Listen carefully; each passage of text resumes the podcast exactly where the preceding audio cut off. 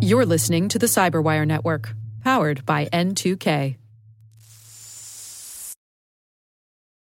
This episode is brought to you by Shopify. Whether you're selling a little or a lot, Shopify helps you do your thing, however you cha-ching. From the launch your online shop stage, all the way to the we just hit a million orders stage. No matter what stage you're in, Shopify's there to help you grow. Sign up for a $1 per month trial period at shopify.com slash special offer, all lowercase. That's shopify.com slash special offer.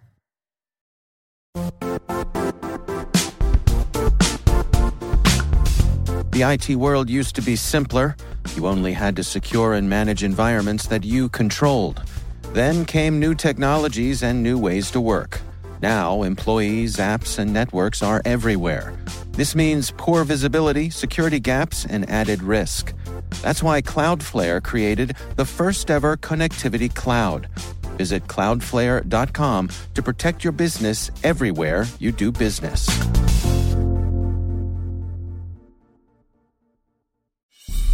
Hi, and welcome to Spycast. I'm your host, Dr. Andrew Hammond, historian curator here at the International Spy Museum in Washington, D.C. Spycast's sole purpose is to educate our listeners about the past, present, and future of intelligence and espionage. Every week, through engaging conversations, we explore some aspect of a vast ecosystem that looms beneath the surface of everyday life. We talk to spies, operators, mole hunters, defectors, analysts, and authors to explore the stories and secrets, tradecraft, and technology of the secret world. We are Spycast. Now sit back, relax, and enjoy the show.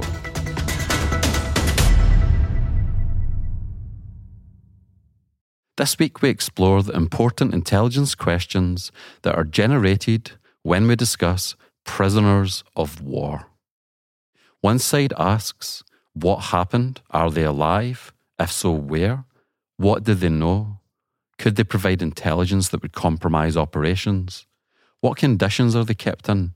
Can we get them out? The other asks, What do they know? Is there anything they can tell us that we don't already know? How accurate is what they're telling us? Are they trying to mislead us? What role do they now have in this war? The POWs themselves, meanwhile, they might ask, Where are we? What kind of camp is this? Are there any friendlies? How can we pull information to get through this? Can we escape? And if so, how? To answer these questions this week, I talk POWs, Vietnam, and intelligence with James Brundage from the Pritzker Military Museum and Library in Chicago. James curated their May 2022 April 2023 exhibit, Life Behind the Wire Prisoners of War. This explores the struggles, challenges, and triumphs of life in captivity. He is a public historian who has also worked at the Barack Obama Presidential Library, the Chicago History Museum, and the James A. Garfield National Historic Site. Along the way, we discuss the intelligence dynamics of prisoners of war, how Vietnam POWs were used for propaganda by the North Vietnamese, the difficulty of escape for Vietnam POWs held in and around Hanoi, what set Vietnam POWs apart when compared to World War II and Korean War POWs.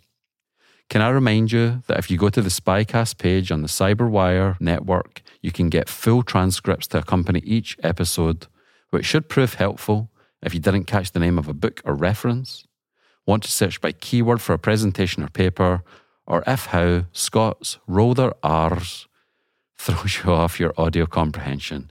Hey, English is a diverse global language. We can't all sound like Her Majesty the Queen or have news anchors speak. Thank God. Well, I'm so excited to speak to you today, James. It's been really great to meet you in the flesh and to have a tour around your exhibition. So, for our listeners, could you just tell us a little bit more about that exhibition? What's it called? Where did the idea come from? What are you trying to do? And so forth. Yeah, I'd be happy to. And thank you for having me here today. Glad to meet with you and uh, talk with you about this. So, our current exhibit is Life Behind the Wire Prisoners of War. And this exhibition really is a look at the American POW experience from World War II to Vietnam. And this is primarily driven by the collections that we have here at the PMML. Especially, we have a, a strong collection of World War II prisoner of war materials that give a really good insight into the lived experience of those individuals captured during the war, what that life was like in the camps, how they persevered, how they dealt with their captivity, how they got through their captivity, and what they took away from it. And this exhibit really is intended to highlight the similarities of those experiences, the differences between individuals. Certainly, no two no two service members would have experienced their captivity in the same way, um, but there were many similarities, and the themes that we explore in the exhibit highlight the fact that even though those similarities existed, everyone uh, took something different from that. And we also I look at the World War II experience and then compare and contrast it with the experience in Vietnam and how the individuals captured during the Vietnam War experienced captivity in many of the same ways, but at the same point in very different ways, and how their experience was vastly different from a number of perspectives. But overall, it's a look at the lived experiences of the prisoners during their captivity and the lessons uh, that can be taken away from that, but also how that fits into the larger narrative of either World War II or Vietnam. Wow. There's so many questions I want to follow up with, but could you just tell us a little bit more about Pritzker? Yeah, of course. So the Pritzker Military Museum and Library was founded 19 years ago by Colonel Jennifer Pritzker and it is devoted to telling the stories of the citizen soldier and looking at military history, uh, past, present, and future, and how individuals and service members contribute to military history and to society at large. And so we are really focused on using the individual experiences from the material that we have in our collection to tell larger stories, to show how individuals fit into military history throughout time and, and various places. And when we say citizen soldier, we're thinking of people like George Washington or Harry Truman, that joins up and goes to serve in World War One, but comes back and gets involved in the law and politics and so forth. That's what we mean by that term. Correct. From our perspective here, it is looking at how average citizens serve their nation, uh, join the military during times of war or times of peace, uh, participate in whatever military conflict or event happens, and then come home and become prominent members of society. They use their skill sets from what they may have learned in the military and they apply those to their community to service outside of the military. And it's in a really terrible location, the Pritzker Military Museum and Library, isn't it? Yeah, we are right here in downtown Chicago, across from the Art Institute. So yeah, we're in a great location and always looking for folks to come in and, and take advantage of the, the exhibits and the materials and resources that we have here. And the lake is right there, right? Yes, yeah, right by Lake Michigan. This is not a, an easy question to answer, I guess, but is there any patterns that you see in the American experience of being a prisoner of war? Did things get better? Did they get worse? Was there waves and troughs, or does it just completely depend on the context, the conflict, the opponent, and so forth. So the Civil War, we're talking humongous numbers of of prisoners of war, Korea, Vietnam. It seems to me that during the Cold War, because of the ideological nature of the conflict, the prisoners of war are not treated particularly well when they're captured by communist countries. But yeah, just give us a, a kind of narrative arc of the American experience of being a prisoner of war. Yeah, that is not an easy question to answer. Sorry. yeah, I will do my best here. The yeah, I think one of the things that I found in looking at this topic, bringing materials and ideas and the narrative together, there's so many similarities across the American experience from the Revolutionary War to the present. I think the major themes of capture, being captured, the initial interrogations, the intelligence that the enemy is looking to gather from you, and then ultimately the housing and the lived experience as now prisoners of war. There's a lot of similarities across time in, in the American experience that really haven't changed. There's always a struggle to what do you do with your time? How do they pass time? Making sure that they're getting food or thinking about food or trying to find food. That's always a prominent aspect of the POW experience. Communicating with fellow prisoners of war, creating those communities within POW camps was always a strong part of the POW experience throughout conflicts. And those are themes that I address in the exhibit. And I think certainly carry through every single time period. Uh, the Civil War saw hundreds of thousands of, of prisoners of war from the Union side, the Confederate side, that the resources needed to de- be devoted to the to those prisoners is immense. You see similar numbers when it comes to World War II. All told, the American prisoner of war population was over 120,000 between those held by Japan and those held by Germany. And that's, of course, this is just the American perspective. There are hundreds of thousands of Germans, Italians, and other belligerents that are held as prisoners of war as well. Um, but from the American perspective, you do see changes when it comes to Korea. In the Korean War, there were far fewer prisoners of war than there were during World War II. There's only about 4,000, a little over 4,000 prisoners of war. During Vietnam, you only have a little over 700 prisoners of war. And in all conflicts since, there's been just a handful of prisoners of war. So Vietnam, the Vietnam War was really the large, the last large scale conflict in which you saw a significant number of prisoners of war and prisoners of war who were held for a significant period of time. Mm. So let's just zero in on World War II and Vietnam. What sure. are what are some of the similarities and differences that you see between both of those cases? So you mentioned that in Vietnam the numbers are much smaller. Is that just because of the nature of the conflict? It's not two lines of armies that are trying to outflank each other and pitched battles. Vietnam's more ambiguous. It's a different type of conflict. Help us understand some of the similarities and differences between being a POW during Vietnam and a POW during World War II. Sure. Um, so the one of the biggest differences right off the bat when it comes to major differences is that the vast majority of the prisoners held by the North Vietnamese are aviators. They're shot down over North Vietnam on in the course of bombing sites in North Vietnam, South Vietnam. And so right off the bat, most of these individuals are they're older, they tend to be officers, they are more educated, and some might say slightly more prepared for becoming captured, for being prisoners of war. So just because of the fact that they are mostly aviators and there are fewer of them on those missions, that's one of the reasons why you see fewer prisoners of war. We're talking about people like John McCain, the late senator. Yes, yeah. um, Admiral Stockdale. There are several individuals who would go on after their time as prisoners of war as politicians. And these were individuals who yeah, captured in the course of bombing North Vietnam. Generally speaking, these are singular or maybe two individuals to an aircraft. And so they're captured far more sporadically than those were in World War II.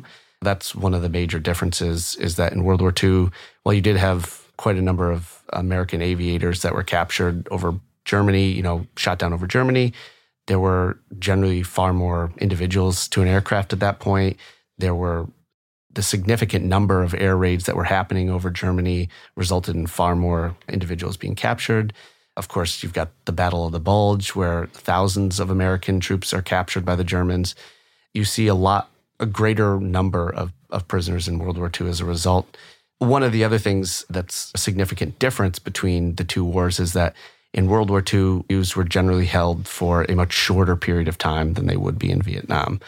Um, in Europe, American POWs were held for, on average, just under a year. In the Pacific, Americans held prisoner of war by the Japanese were held for almost three years, versus in Vietnam, the average time span, the average, more than 50% or so of POWs were held for five years or more, with the longest prisoners held for upwards of nine years. Um, so you see a smaller population that was held for a significantly longer period of time versus World War II. That experience was not necessarily a uh, less harsh environment or a less harsh imprisonment, but certainly it was for a shorter period of time. Wow. And uh, I was mentioning to you earlier that I have a great uncle who's buried in a Commonwealth War Grave Cemetery in Yokohama, and he was in a prisoner of war camp in Japan. But there was very different treatment between the Germans and the Japanese, and even for the Germans, the Western Allies were treated very differently from what happened on the Eastern Front, right? Yes, and one of the ways that, you know we can look at that is through the approximate death rate. You know, there was 90 plus thousand American POWs held by the Germans with a death toll of about 1,100. So roughly 1% of the POW population perished in Europe at the hands of the Germans versus in Japan and in the Far East for American POWs, the death rate was almost 40%. And a lot of that was the conditions of the camp, malnutrition. American POWs were targeted unknowingly by other Allied forces as the Japanese moved them across the Pacific to varying sites, to Japan, to China, to Korea, and other places where they were used as forced labor. Yeah, experiences there were, were vastly different. It was a much higher death rate for those held by the J- Japanese. And then in Vietnam, of the more than 700 American POWs, there were 73 prisoners of war who perished in POW camps in North Vietnam, which is roughly 10%. So you know, still a, a significant percentage of those held prisoner. But one of the defining aspects of the Vietnam POW experience is that they had value as propaganda, that they were v- extremely valuable to the North Vietnamese. And so their death did not help the North Vietnamese messaging about the war and having these prisoners of war. And so it was in their best interest to keep these guys alive. So I think had that not been the case, it may have been a higher death rate for the POWs in Vietnam as well. I wanted to really dig into the intelligence propaganda sure. aspect of it. But before we get there, just very briefly, people watch movies and get a sense of who the combatants were. So we know South Vietnam, we know the United States, but for some people, it gets a little bit more fuzzy when we're talking about the who they were fighting against because there's a difference between the NVA and the Viet Cong, isn't there? So if you could just briefly tell our listeners those combatants on the other side. Sure. You've got the North Vietnamese Army, which is the official military of the North Vietnamese government. They are fighting not only in North Vietnam, but obviously they are in they're moving into South Vietnam as well. Uh, the Viet Cong is more of the guerrilla forces that were armed in South Vietnam. Those are the between the North Vietnam Army and the Viet Cong. They're the ones who are fighting American forces in the South for the most part. They are also taking captives. There isn't too much of a difference beyond the fact that the North Vietnamese Army is the primary military force uh, of the North Vietnamese.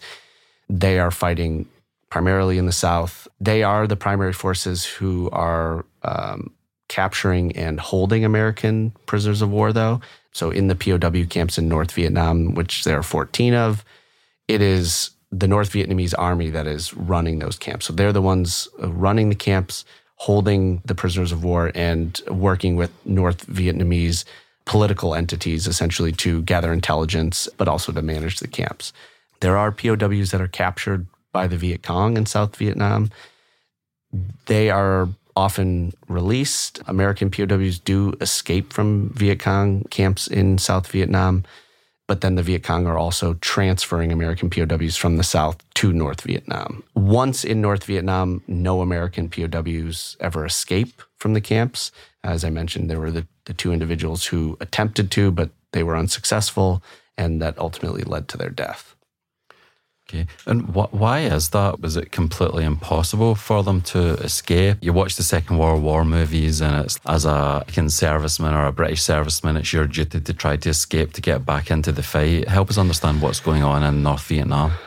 The biggest challenge posed for American POWs in North Vietnam is where they're held. For the most part, they're being held either in Hanoi or in the immediate vicinity. It is a challenging environment to, as most of these individuals are Caucasian Americans to blend in with the local population. In Hanoi itself, they would have been they would have stuck out immediately. It would have been nearly impossible for them to have found essentially friendly forces or friendly civilians that would have put them up or attempted to help them escape. Versus in World War II, especially in Germany, you did have folks that might be willing to do so. There were also there were no, at least from my understanding, there were no American or friendly intelligence forces that were running underground forces in North Vietnam that could have assisted should they be able to escape. The other more glaring issue is that the camps that were established in North Vietnam to hold the prisoners of war were nearly impossible to escape from. Hoa Lo which is also known as the Hanoi Hilton, had walls that were 15, 20 feet high. They were along the top, they had barbed wire. The French who had built the Hanoi Hilton put broken wine bottles cemented into the to the edges of the roof. So it would have been almost impossible for them to actually physically escape from the building. The other deterrent was the fact that most POWs in North Vietnam were held in solitary confinement. So they were held away from their fellow prisoners, especially in the earlier years before 1970. And so the ability to work together to corroborate any sort of escape would have been challenging for them. That's the primary reason. I mean, realistically, it's the fact that their ability to physically get out of their camp, they had very little restrictions. In many cases, prisoners of war were, for a variety of reasons, were shackled in their rooms, so they wouldn't have been able to even move around their rooms freely. So they faced a lot of challenges in that regard to, mm-hmm. to even attempt to escape. That's not to say they didn't have other ways that they could resist their imprisonment. I guess the propaganda game it can also be influenced by the type of domestic political arrangements, right? Because the United States is the type of country that it is. There's more scope to try to win enough of the population over to bring about change. Whereas in North Vietnam, it's not like you're trying to capture the hearts and minds of the people by and large because they're living in a totalitarian society where the things that Americans could say about American involvement in Vietnam would not even be thinkable or sayable without being killed or, taken away or suffering very serious consequences. So that's part of the propaganda battle as well, right? This is their type of political system. Here's how we can try to influence it. Whereas with North Vietnam, it's much more hermetically sealed and that's not really the propaganda game from America's point of view. It's more international opinion. So it's a different type of match. Is that right? Yeah, I would. I think so. I from the American the way that the prisoner of war and missing in action aspect came up from the American perspective is it was look at the way that these pers- American military personnel are being treated. Right. Uh, obviously, you have differing opinions about how the U.S. involvement as the war progresses. Obviously, you see more dissension in the U.S. that we're getting ourselves more and more involved in the war in Vietnam. And the POWs were a very neutral aspect that the US could use to say, regardless of US involvement and whether you think it's right, look what's happening to these servicemen. They were just carrying out orders, they were doing what was tasked to them to target North Vietnamese military targets. And now that they've been captured, they're being treated inhumanely. And so they they were able to use the prisoner of war as a very visible look at the war. And um, you know, one of the primary uh, kind of motivations for the way that the North Vietnamese treated American POWs was that they consistently said to the prisoners, when did the US ever declare war on North Vietnam? Why should we abide by the Geneva Conventions when, you know, this is essentially an unjust war and you're nothing more than war criminals. There was a point where the North, Vietnam, North Vietnamese considered holding war crimes trials against the prisoners of war for those reasons. They ultimately did not because they viewed it as international opinion would probably go against them for doing that. I think both sides recognized the prisoners of war could serve both sides from a informational warfare perspective. Mm. Is that similar to World War II or to other American conflicts? Were the Nazis trying to change the minds of Americans or tie that into the Cold War? Is this because of the ideological nature of the conflict. It's the liberal capitalist democracy versus the communist country. Like, help us understand Vietnam a little bit more in terms of that propaganda struggle. I would say what you just hinted at, eh, or what you just pointed out, is much more of what the reality of the situation is. That you don't really see this these levels of sort of propaganda using prisoners of war as propaganda tools in any other conflict like you do in Vietnam. Their treatment, the establishment of certain prisoner of war camps in Vietnam for the sole purpose of being propaganda sites, um, at least from what I've seen, doesn't really happen anywhere else. In World War II, you don't have prisoners of war who are being used solely for propaganda purposes. The Japanese and the Germans, of course, do attempt to influence some prisoners of war. They they try and get prisoners of war to speak out against their home country. In some instances, that's successful. In others, it's not. And I think, like any war, in some instances, folks agree to under duress, and they do so because of either the way they're being treated or because certain benefits are offered, but nowhere near the level that is what's happening in Vietnam. And I think that's because of the larger Cold War and the narrative and the fact that the Vietnamese are trying to use American prisoners of war for their own goals of countering the West and saying they're saying communism is bad and but look what they're doing to us. They're waging this war against this idea and as a result of our citizens are, are being killed.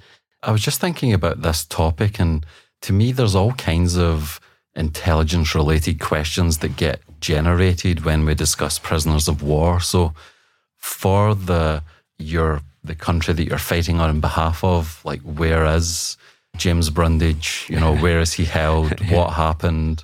Those types of things. Obviously, we don't want to bomb an area where he's being held. Is he alive? What information did he know? Is there anything he could have given away that could have compromised things, even if it was just at a tactical level and it was maybe intelligence that would be old in two days or something. So there's that. There's for the competent country of the POW, and there and, and for the opponent, it's what does this person know? Is there anything that we can get out of them that we don't know at the moment? How can we use them in this conflict in terms of the North Vietnamese? what's the propaganda value of having them? What's the propaganda value of having an admiral's son, sure. John McCain? Uh, and then for the POWs themselves, it's you're in this camp and it's where are we? What's the what kind of camp is it? What's the order of battle? Is there any weak points in the camp where we can escape from? Who else is here? Is there anyone else I know? Can we pull knowledge? How do we get through this together? As you've said, they came up with devices for countering North Vietnamese propaganda. So there's a whole host of things that get generated when we think about intelligence and POW. So I just wondered if you had thought about any of them or if you had any words of wisdom or reflections. I'll talk a little bit about both perspectives. The prisoner of war, from their perspective, the North Vietnamese did everything they could to prevent their ability to to communicate with one another. They held them in isolation. Some prisoners of war spent years in isolation without seeing other prisoners.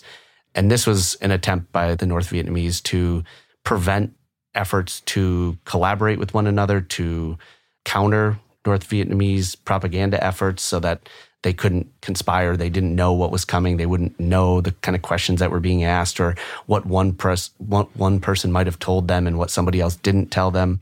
Now, did the POWs have a lot of valuable intelligence that they could share? Not necessarily. The Vietnamese would often know what kind of plane they were flying. They might know what carrier they were based off of or what base, maybe in Thailand, that they were coming from. So there was maybe minimal intelligence information that the prisoners of war themselves could could provide. Generally speaking, the more senior prisoners captured, and there were several that were commanders, colonels, uh, captains that were captured, and they would have more operational information that they would probably have at their disposal. But for the most part, the average prisoner of war did not have a very deep knowledge or deep intelligence archive, let's say, that they could share with the North Vietnamese, or at least nothing that would probably be of great value to them. I, their greatest value truly was as essentially mouthpieces of the North Vietnamese government. And most were not willing to do that. We'll be right back after this.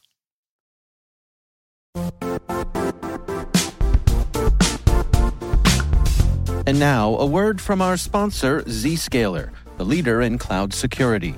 Cyber attackers are using AI in creative ways to compromise users and breach organizations.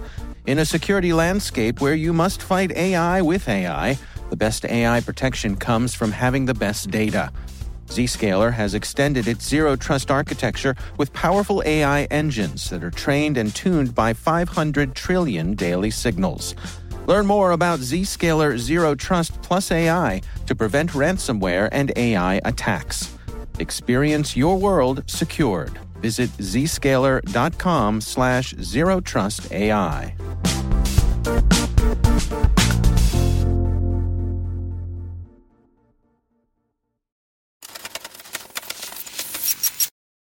The, yeah, the average person that's shot down is not going to say, I was at the Paris peace talks and I was Henry Kissinger's note taker. yeah, exactly. Here's the inside scoop on, you know, US foreign policy or thoughts of behind stuff.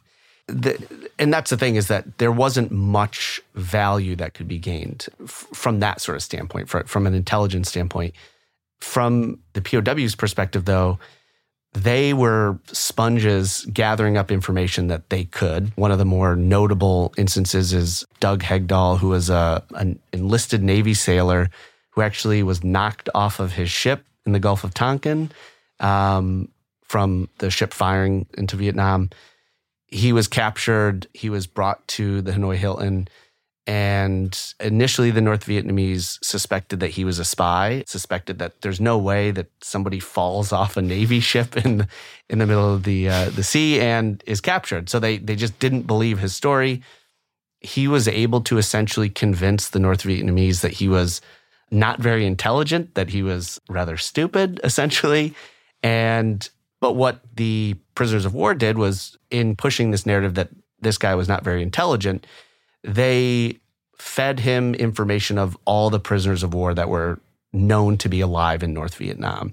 And so over the course of several years, they he would continue to gather that information.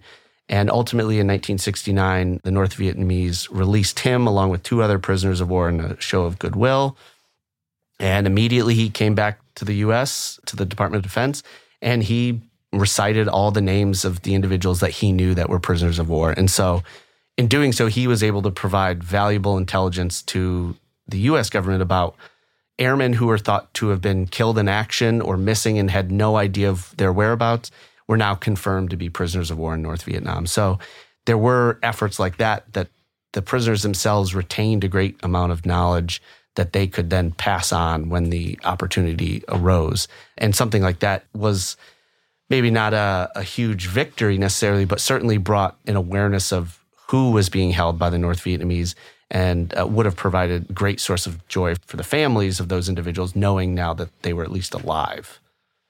Wow, that's really, really fascinating.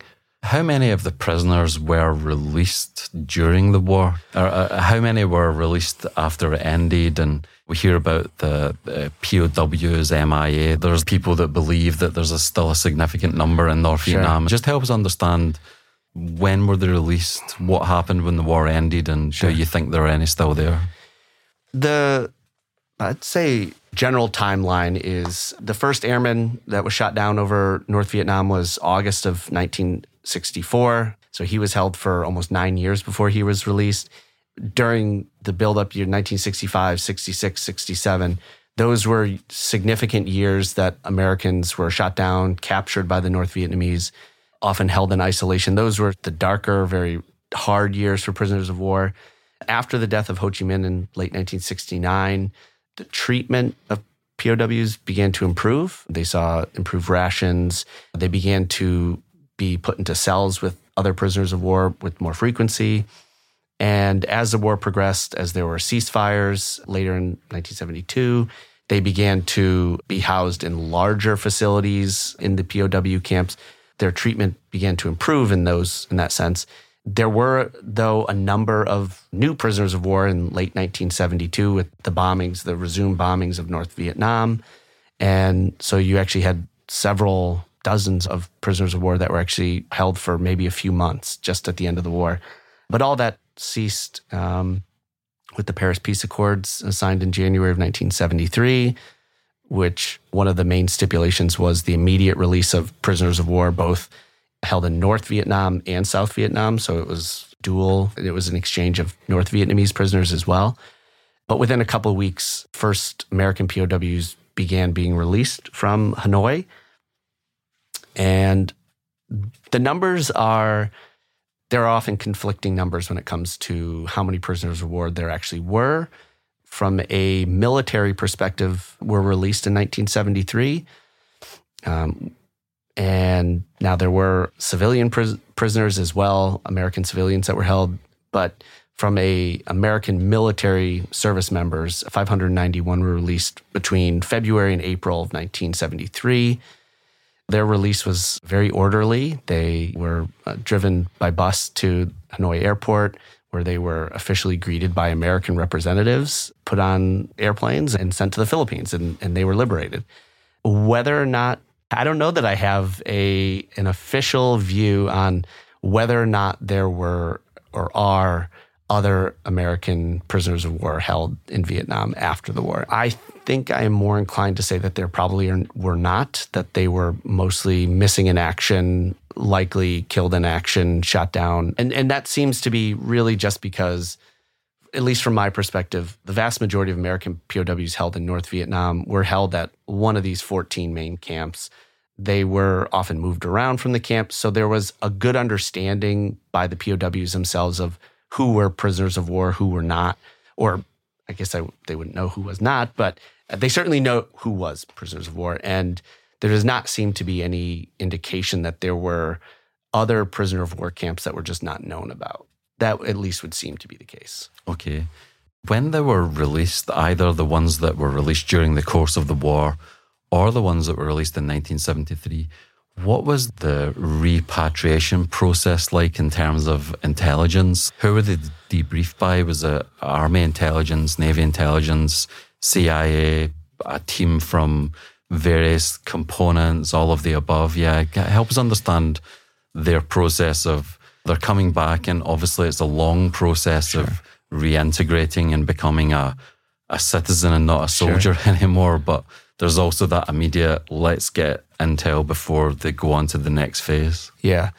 The so the immediate for I'll start with 1973 and the vast majority of those who were released they were flown to the Philippines Clark Air Force Base and that's where they were initially debriefed by military intelligence that's where they underwent a number of medical testing psychological testing for the vast majority of the POWs they had been held for often more than 5 years there was a lot of information that obviously intelligence wanted to learn about the experience, but they also needed to know that these guys were mentally and physically fit or in a good place. Interesting that you mentioned about of those released, roughly 80% of the prisoners of Vietnam actually resume their military careers. So they continue to serve. They don't actually leave the military, which I find rather fascinating that so Absolutely. many of them continued to serve and continued to want to serve after their experience. But yes, from a sort of um, intelligence gathering, they they did speak with military intelligence. They talked to the Department of Defense, and so that they could gather information, especially about who were the guards, who were the sort of political officers from the North Vietnamese government that were interviewing them, in addition to the camps having military overseers or military commanders, there were also political officers that were present during interrogations of uh, POWs. And so that's the type of information that the government wanted to know is who were these individuals or what were the nicknames that people had for them. They often didn't know their real name, but they were looking for anything that they could gather about the way that the North Vietnamese were operating these camps and what they were looking for this was also an, obviously an opportunity for the prisoners to express the fact that everything that they're doing was under duress. So when they did give these statements, or they would confirm what intelligence officials knew, which was that they were sending messages in there. If they made statements, that they were often doing things to make it very obvious that these were statements under duress. One of the more famous aspects that was well known well before this time was Commander Jeremiah Denton, who had blinked torture during a, an interview with a Japanese news crew. And so these are the kinds of things that US intelligence had been tracking is when prisoners were put in front of the public, the international community, what were they doing? How were they acting? Was there any signs of could they get anything, gather any intelligence from those interviews? And so this is when they confirmed a lot of what they had already been gathering, what they learned. And so I think that was it was a, an opportunity for these guys to express what had happened to them. But I think it also confirmed that U.S. intelligence, to some extent, knew what was happening. This was just the the opportunity to tell the full story. I was also wondering as well, was there ever any worries that there would be a Manchurian candidate, someone that was programmed either to do, or even if it wasn't that, their brain has been hacked and taken over. Maybe they've just been turned. Maybe they've they've realized that, like George Blake, that you know they were fighting on behalf of a, a country or for an evil cause, yeah. and you know actually communism was the way of the future. Um, how did they deal with that? Like the because it's it's a very difficult yeah. it's a very difficult process, right? These people that are terribly brave, that have served their country, that were shot down, that were in a POW camp, but yet you almost have to put a question mark over each one of them. Yeah, and I think to that, some extent. Yeah, and so that was likely one of the things that during their debriefs after their release that U.S. officials were looking for. Um, I should have mentioned this earlier. There, there were in fact, I believe, eight American POWs that were court-martialed for. I don't know if it was officially treason or not, but they were unofficially known as the Peace Committee. I believe they were held at the zoo in Hanoi. And these were Americans who willingly corroborated with the North Vietnamese during the war. I believe they were all enlisted enlisted uh, members of the military who had been captured in uh, South Vietnam and brought to North Vietnam. I believe they were court-martialed after they returned back to the United States, and part of the reason for that is that the other prisoners of war essentially outed them as such, as saying these guys openly worked with the North Vietnamese, were willing to speak out in in exchange for better food, better conditions. And so there were those instances. I don't think those individuals were never, in my opinion, actually working for the North Vietnamese. I think truly those were individuals who recognized their situation and were saw probably recognized that no one's going to believe that I'm actually this angry with the United States or I'm actually not working for the North Vietnamese. But if this is what gets me through this ordeal, if this is how I survive this, then and I get better food and better treatment, then I'm going to do that. I think maybe just it was motivated by more selfish survival than it was about any real intention of, of harming the United States mm-hmm. uh, or the perception of the US uh, to the international community. So there wasn't an ideological conversion. It was more just a pragmatic, this is going to help me one day at a time. This is going to help me get out of this place eventually. Um, well, I think that's what the, the court martials were essentially all about. I don't believe any of them served any prison time as a result of if they were convicted of, of any sort of crime against the US. But I've recently seen articles by some of these individuals. These guys are very much still alive. I believe one individual that was court martialed did commit suicide during either the course of the trial or within some time frame after shortly after returning from captivity. Yeah, it, it was something that happened, but I I would from what I've seen, I think it was driven more by survival, a survival mentality than it was a they've been turned into a North Vietnamese asset mm. and now they're working for them. For those enlisted men, were they, do you know if they were conscripted or were they volunteers? I'd actually be quite interested to know are there any patterns that we can detect in terms of people that were conscripted versus volunteers? Because you would expect the conscriptees to be more willing to Sure. listen. I never wanted to be here in the first place. Whereas exactly. if you sign up and you you know you're a believer in the cause, then you have a different motivation. Off the top of my head, I don't know how many POWs were were draftees. Um, I know that there were a number of enlisted men who were fighting in South Vietnam who were captured and brought to North Vietnam. I my understanding though is the vast majority of the POWs were all volunteers. You know, the vast majority of them were officers. Overwhelmingly, they were officers. They tended to be older than POWs in World War II were, for example. I think the average age was something like 25. It varied by branch, but anywhere from 25 to 28 for use in Vietnam. So they they tended to be I think they had a better understanding of their situation. But I would guess that yes, if they were draftees, they probably and and taken prisoner, that they probably would have been more likely to um, maybe try and improve their situation by working with the North Vietnam North Vietnamese. I don't know that for sure. I can't say that for sure. I don't even know what the actual number of POWs that were draftees is, but I'm sure there were some. It's an interesting question, Yeah. and they were all men. I believe, as far as I know, all the POWs in Vietnam were all Amer- male service members. Yeah. Okay.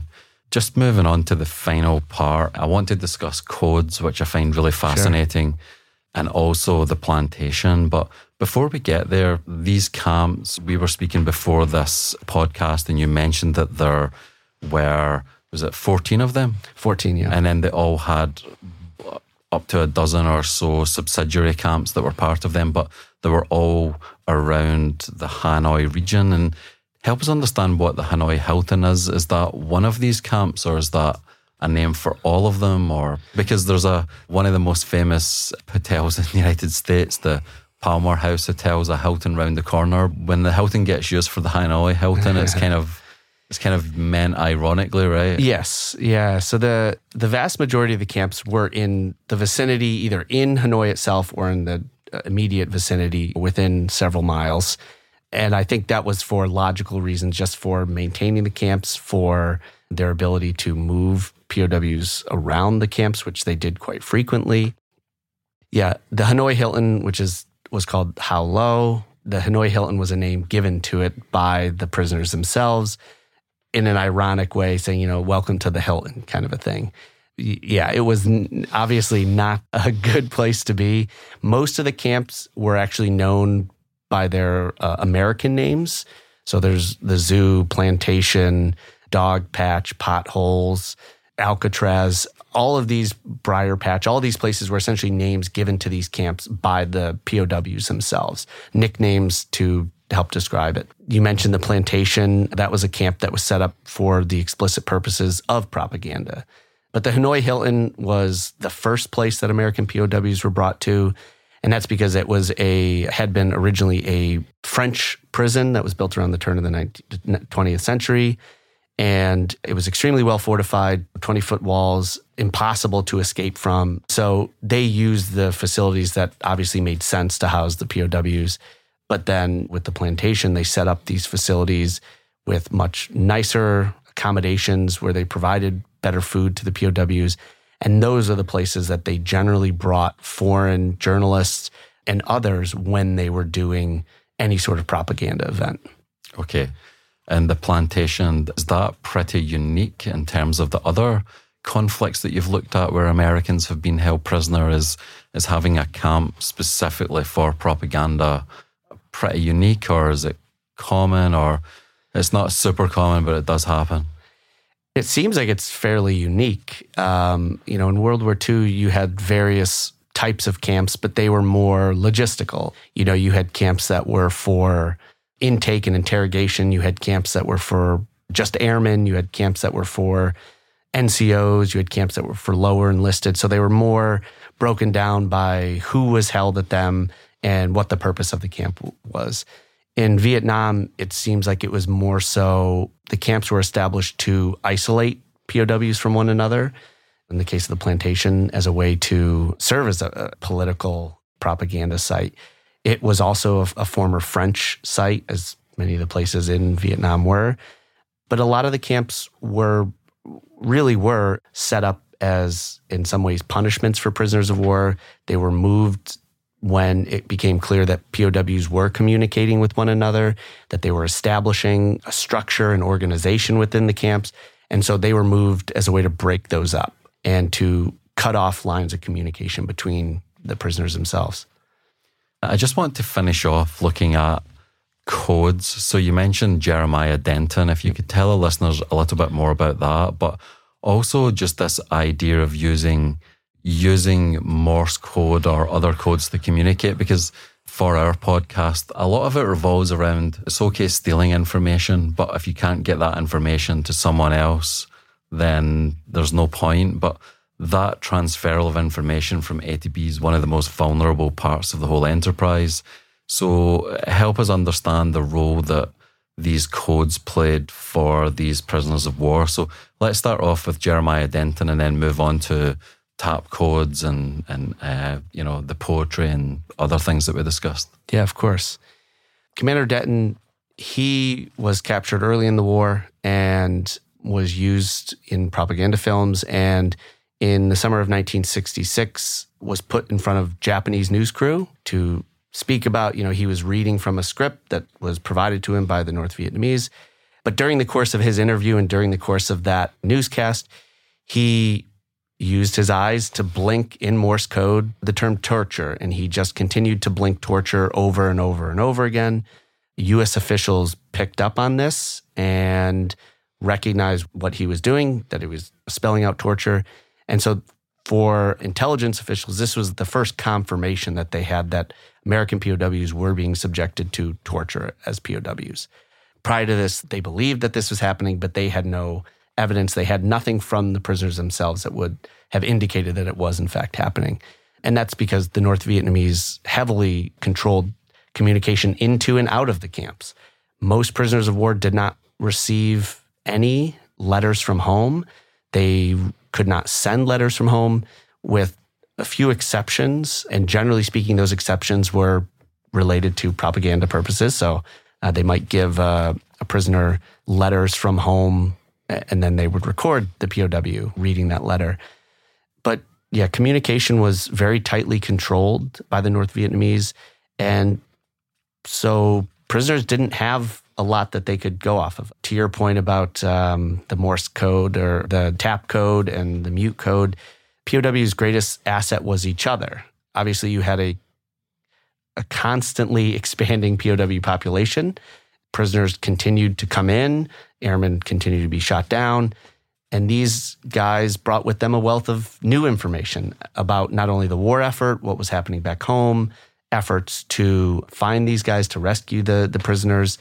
These were things that were gathered from other prisoners uh, that were coming in. And the way that they did that was through either tapping. Uh, the tap code was a very prominent, was introduced early on by a prisoner of war. Um, Carlyle Smith was his name. And he introduced the tap code, which was a series. It's um, essentially the alphabet with the exception of the letter K. And it is um, done by tapping out the position of the letter in, by row and then by column.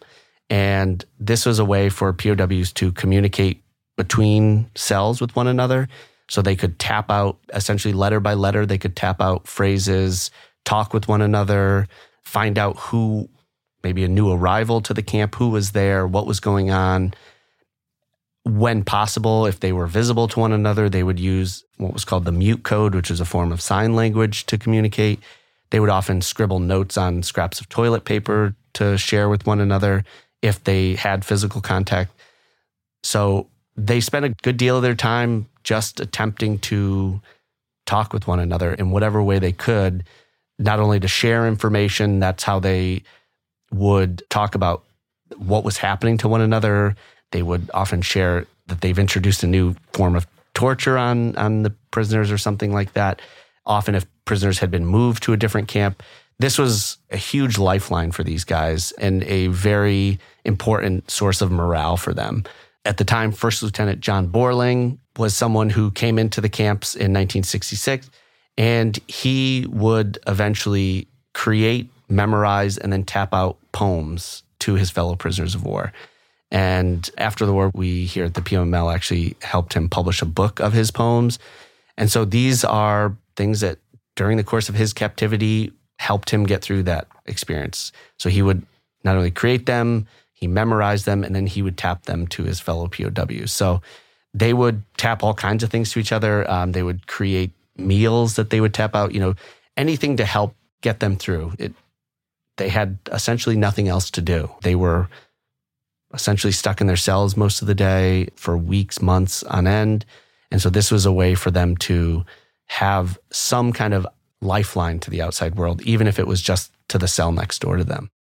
And the tap code and the, the mute code, they were both in plain text. They weren't encrypted. They were, it was just a way to co- communicate. And if the North Vietnamese had been sitting with binoculars, like watching them, they'd be able to know what they were saying. But this was Yes. just a way for them to communicate.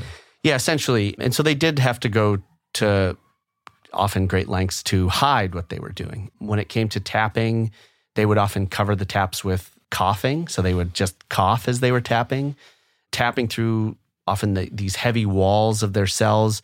They would use their drinking cup as a way to amplify the sound, but they would often do it very lightly. Generally, these guys very quickly got very good at, at the code. They would often be able to do things if they knew what someone was uh, starting to tap, they would just say, Got it, move on to the next word. And so they had they had to cover their tracks because if they were caught communicating with one another, they were punished for that. But yes, they, they generally had to do so in a clandestine manner. As the war progresses, eventually they are start to put into other cells with one another. But even once they were in the cells, they were essentially prohibited from speaking to one another.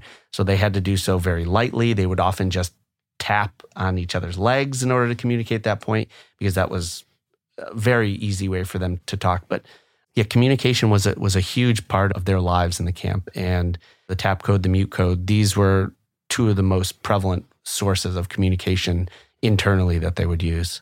Okay.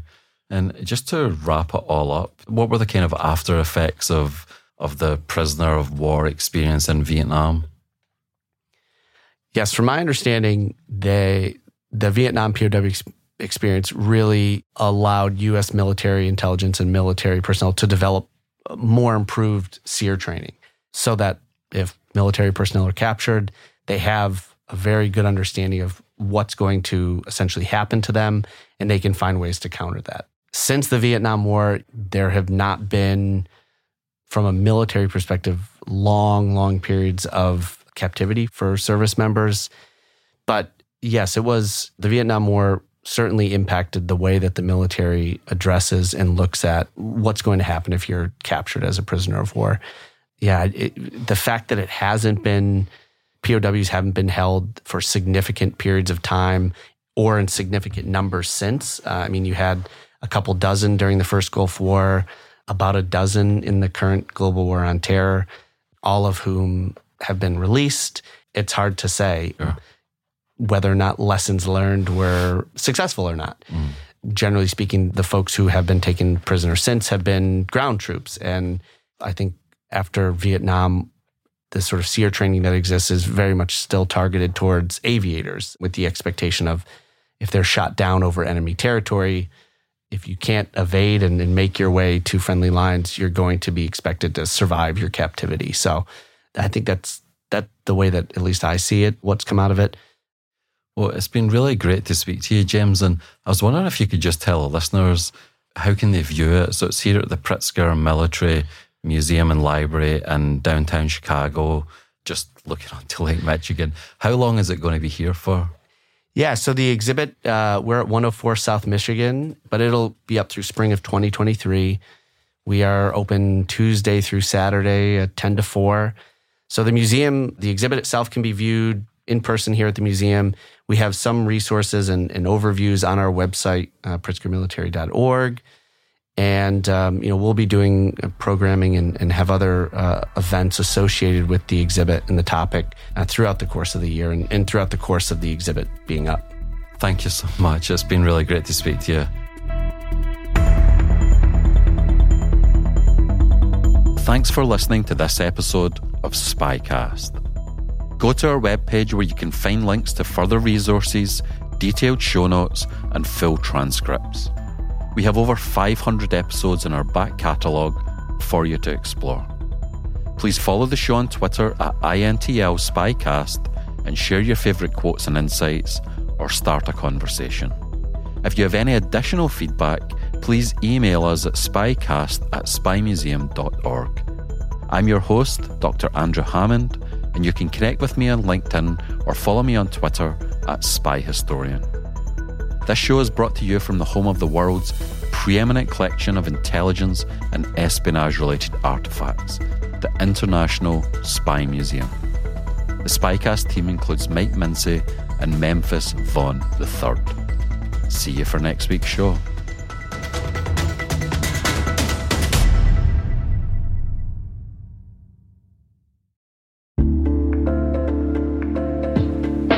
Hi, everybody. It's Maria Varmazis here, your host over at T Minus Space Daily, and sometimes a guest on Hacking Humans, too. We here at N2K Cyberwire work hard to bring you concise, intelligence driven news and commentary, and we'd like to know how we're doing. Please take a few minutes to complete our audience survey and share your feedback to help us continue to grow and meet your needs. Visit cyberwire.com slash survey. That's cyberwire.com slash survey to get started. Thanks so much for your input as we reach for the stars. It means the universe to us.